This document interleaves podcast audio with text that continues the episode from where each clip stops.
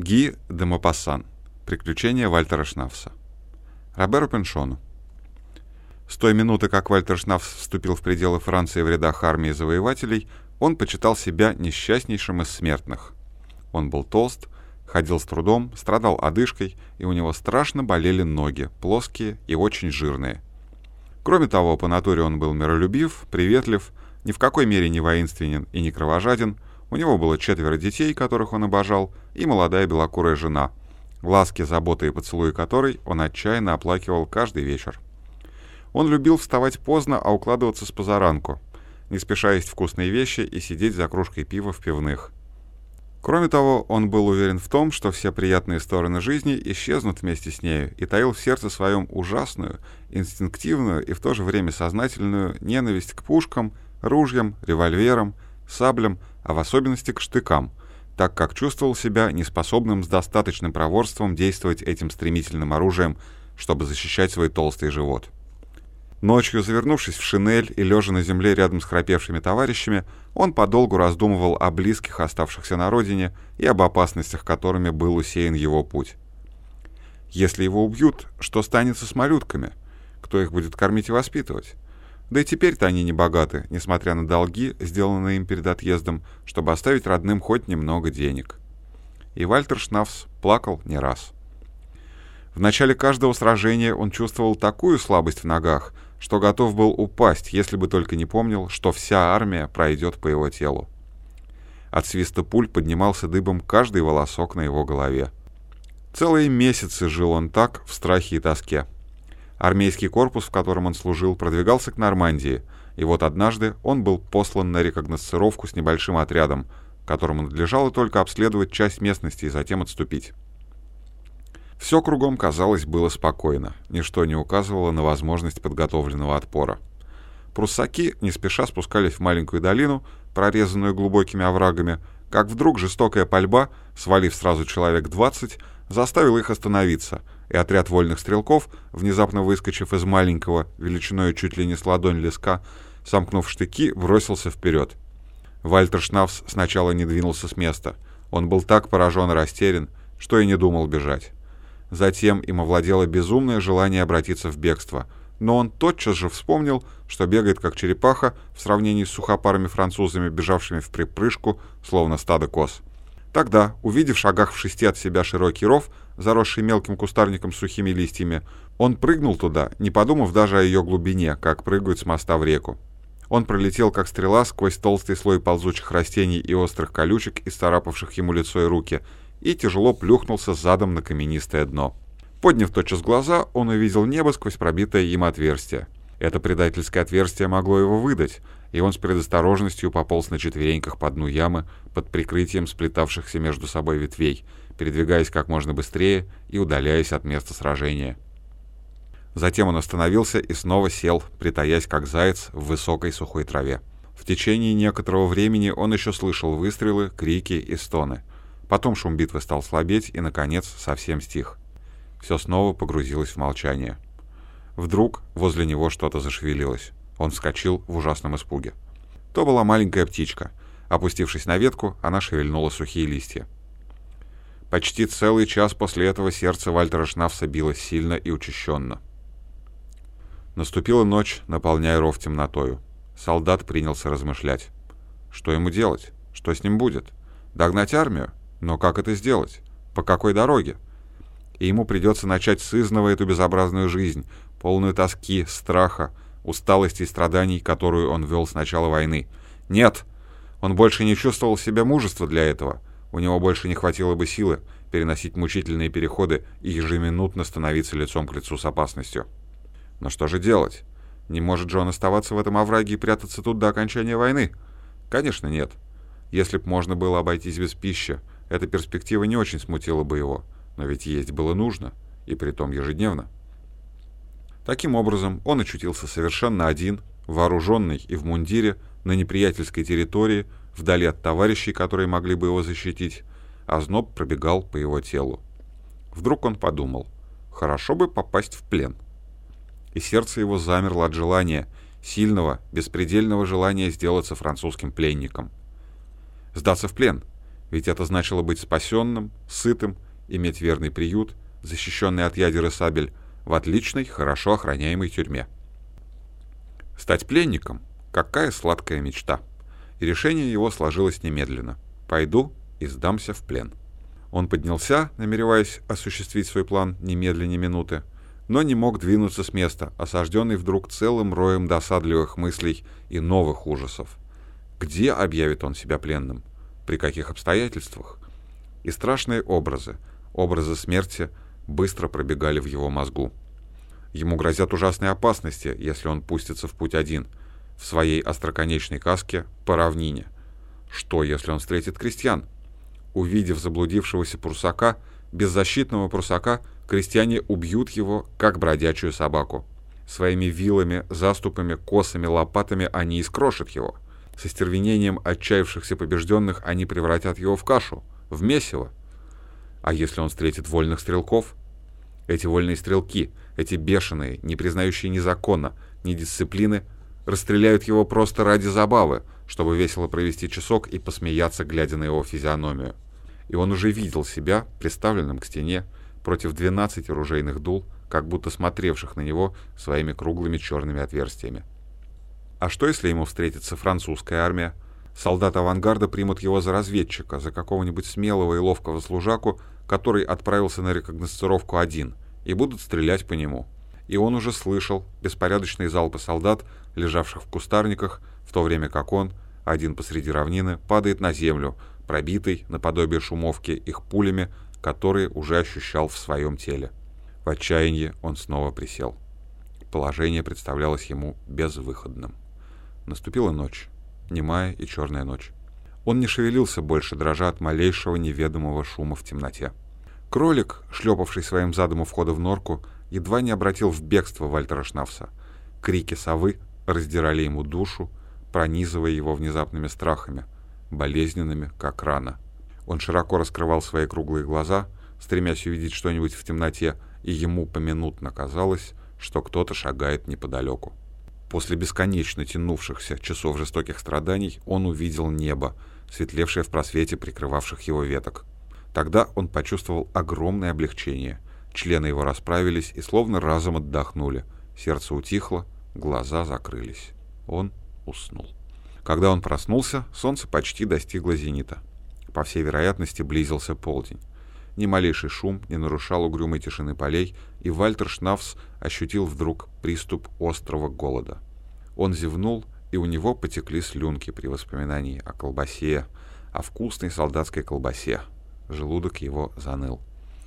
Он встал, сделал несколько шагов. Увидел, что ноги его ослабли, и снова сел, чтобы собраться с мыслями. В течение 2 или 3 часов он взвешивал все «за» и «против», ежеминутно меняя решение, чувствуя себя окончательно подавленным, несчастным, терзаемым самыми противоположными доводами. Наконец, одна мысль показалась ему логичной и удобоисполнимой. Это выждать какого-нибудь деревенского жителя, безоружного, не имеющего при себе опасных сельскохозяйственных орудий, побежать ему навстречу и отдаться ему в руки, предварительно хорошенько дав понять, что он сдается. Тогда он снял каску, острие которой могло его выдать, и с бесконечными предосторожностями высунул голову над краем ямы. Ни единого живого существа не было видно на горизонте. Вдали, направо, над крышами маленькой деревушки, поднимался в небеса дым. Кухонный дым.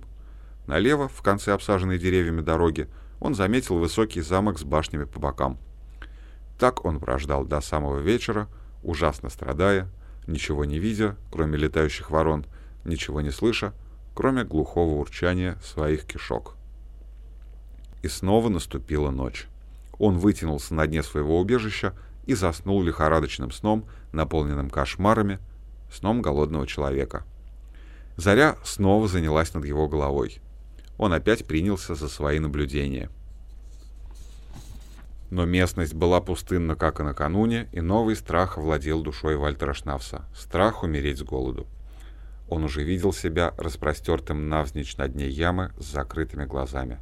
Множество хищников, мелких хищников, приближалось к его трупу и начинало его глодать, набрасываясь на него сразу со всех сторон, пробираясь под одежду, чтобы вырвать клок его холодной кожи. а огромный ворон выклевывал ему глаза своим длинным клювом. Тут им овладело безумие. Он вообразил, что вот-вот потеряет сознание от слабости и не сможет ходить. Он приготовился уже бежать в деревню, пренебрегая всеми опасностями, как вдруг увидел 3 крестьян, шедших в поле с вилами на плечах, и снова нырнул в свой тайник.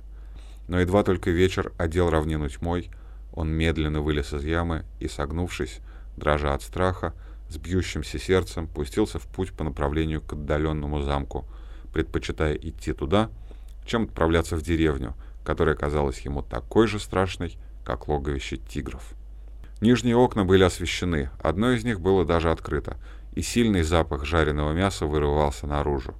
Запах этот ударил в нос Вальтеру Шнавсу, проник до самых недр его желудка, заставив солдата скорчиться, задохнуться, и неумолимо повлек его, пробудив в сердце мужество отчаяния. И быстро, не размышляя, он появился у окна с каской на голове. Вокруг большого стола обедали 8 слуг, но вдруг горничная разинула рот и уставилась в одну точку, уронив стакан. Все глаза устремились за ее взором. Все увидели неприятеля. «Боже! Пруссаки напали на замок!» Сначала раздался крик, единый крик, в котором слились восклицания 8 голосов в 8 разных тонах. Крик чудовищного ужаса. Затем все поднялись с шумом, толкотней, давкой и обратились в паническое бегство через дверь в глубине комнаты. Стулья валились, мужчины опрокидывали женщин и бежали через них. В 2 секунды комната опустела, и стол, заставленный едой, был покинут на глазах у остолбеневшего Вальтера Шнавса, продолжавшего стоять у окна. Поколебавшись несколько мгновений, он перелез через подоконник и приблизился к столу с тарелками. Он дрожал, как в лихорадке, от жестокого голода, но страх все еще удерживал, парализовал его. Он прислушался. Весь дом, казалось, дрожал. Запирали двери, над потолком раздавались быстрые шаги. Пруссак тревожно прислушивался к смутным звукам, а затем услыхал глухие удары, словно от падения тел на мягкую землю у основания стен, человеческих тел, прыгавших со 2 этажа. Вскоре всякое движение прекратилось, волнение улеглось, и большой замок сделался безмолвен, как могила. Вальтер Шнавс уселся перед нетронутой тарелкой и принялся есть. Он глотал большими кусками, словно боясь, что ему помешают, и он не успеет проглотить достаточное количество пищи. Обеими руками отправлял он большие куски в рот, открытый словно люк, и эти куски, раздувая горло, опускались один за другим в его желудок. Порою он останавливался, чуть не лопаясь, словно переполненная труба. Тогда он брал кружку сидра и прочищал себе пищевод, как промывают засорившийся сток. Он опустошил все тарелки, все блюда и все бутылки, а затем, опьянев от еды и питья, отупевший, красный, сотрясаемый икотою, с помутившейся головой и сальным ртом, расстегнул мундир, чтобы передохнуть, и почувствовал, что уже не в силах ступить ни шагу. Его глаза смыкались, мысли цепенели. Он опустил отяжелевшую голову на руки, сложенные на столе, и незаметно утратил представление обо всем окружающем. Ущербный месяц стоял над деревьями парка, смутно освещая равнину. Был тот час холода, который предшествует рассвету. Многочисленные и безмолвные тени скользили в кустарниках, и по временам луч луны заставлял светиться во мраке остальные острия. Спокойный замок поднимался огромным черным силуэтом, блестели только 2 окна нижнего этажа. Вдруг громовой голос проревел: «Вперед, черт побери! На приступ, ребята!» И в одно мгновение ставни и окна затрещали под напором людского потока, который, вторгаясь, наводнял дом, бил и сокрушал все на своем пути. В 1 минуту 50 солдат, вооруженных до зубов, ворвались в кухню, где мирно спал Вальтер Шнавс, и, приставив к его груди 50 заряженных ружей, повалили его на землю, схватили и связали с головы до ног. Ошеломленный, избитый, сброшенный на пол, обезумевший от страха, он задыхался, слишком отупев, чтобы понять, что случилось. Вдруг толстый офицер, весь в золотых галунах, поставил ему на живот ногу и проревел: «Вы мой пленник! Сдавайтесь!» Пруссак понял только одно слово «пленник» и простонал: «Я!» Он был поднят, привязан к стулу и с неподдельным любопытством осмотрен своими победителями, пыхтевшими как паровозы. Многие из них сели, изнемогая от волнения и усталости. Он улыбался теперь. Он улыбался, уверившись, наконец, в том, что попал в плен. Вошел другой офицер и возвестил: «Полковник, враг отступил. Многие, как видно, были ранены. Мы остаемся хозяевами замка». Толстый офицер, вытирая лоб, закричал: «Победа!» и, вынув из кармана маленькую записную книжку, какие в ходу у торговцев, записал: «После ожесточенной битвы пруссаки принуждены были отступить, унося своих убитых и раненых, которых насчитывается до 50 человек. Несколько человек остались в наших руках». Молодой офицер продолжал: «Какие будут распоряжения, полковник?» Полковник ответил: «Мы должны отступить во избежание новой неприятельской контратаки с артиллерией и более значительными силами». И он скомандовал отступление. Колонна снова выстроилась в темноте под прикрытием стен замка и двинулась в путь, окружая со всех сторон Вальтера Шнавса, охраняемого 6 солдатами с револьверами в руках. Для обследования дороги были посланы разведчики. Отряд подвигался осторожно, останавливаясь время от времени. К восходу солнца прибыли к супрефектуре Ларошуазеля, национальная гвардия которого одержала эту победу. Напуганное и сильно возбужденное население ожидало их. Когда разглядели каску пленника, раздались грозные крики. Женщины махали руками, старухи плакали, а какой-то старец бросил в пруссака своим костылем и поранил нос одному из его конвоиров. Полковник ревел: «Охраняйте пленного!» Наконец отряд достиг ратуши. Отперли тюрьму, и Вальтер Шнавс, освобожденный от веревок, был ввергнут в нее. 200 вооруженных человек образовали караул вокруг здания. Тогда, несмотря на признаки несварения желудка, уже мучившие его с некоторых пор, пруссак, не помня себя от радости, принялся плясать. Неистово плясать, высоко подбрасывая руки и ноги, плясать, заливаясь безумным хохотом, пока не свалился, наконец, обессилев, у стены. Он в плену. Он спасен. Вот как замок Шампинье был отбит у неприятеля, занимавшего его только в течение 6 часов. Полковник Ратье, торговец сукном, взявший его приступом во главе национальной гвардии Ларошуазеля, был награжден орденом.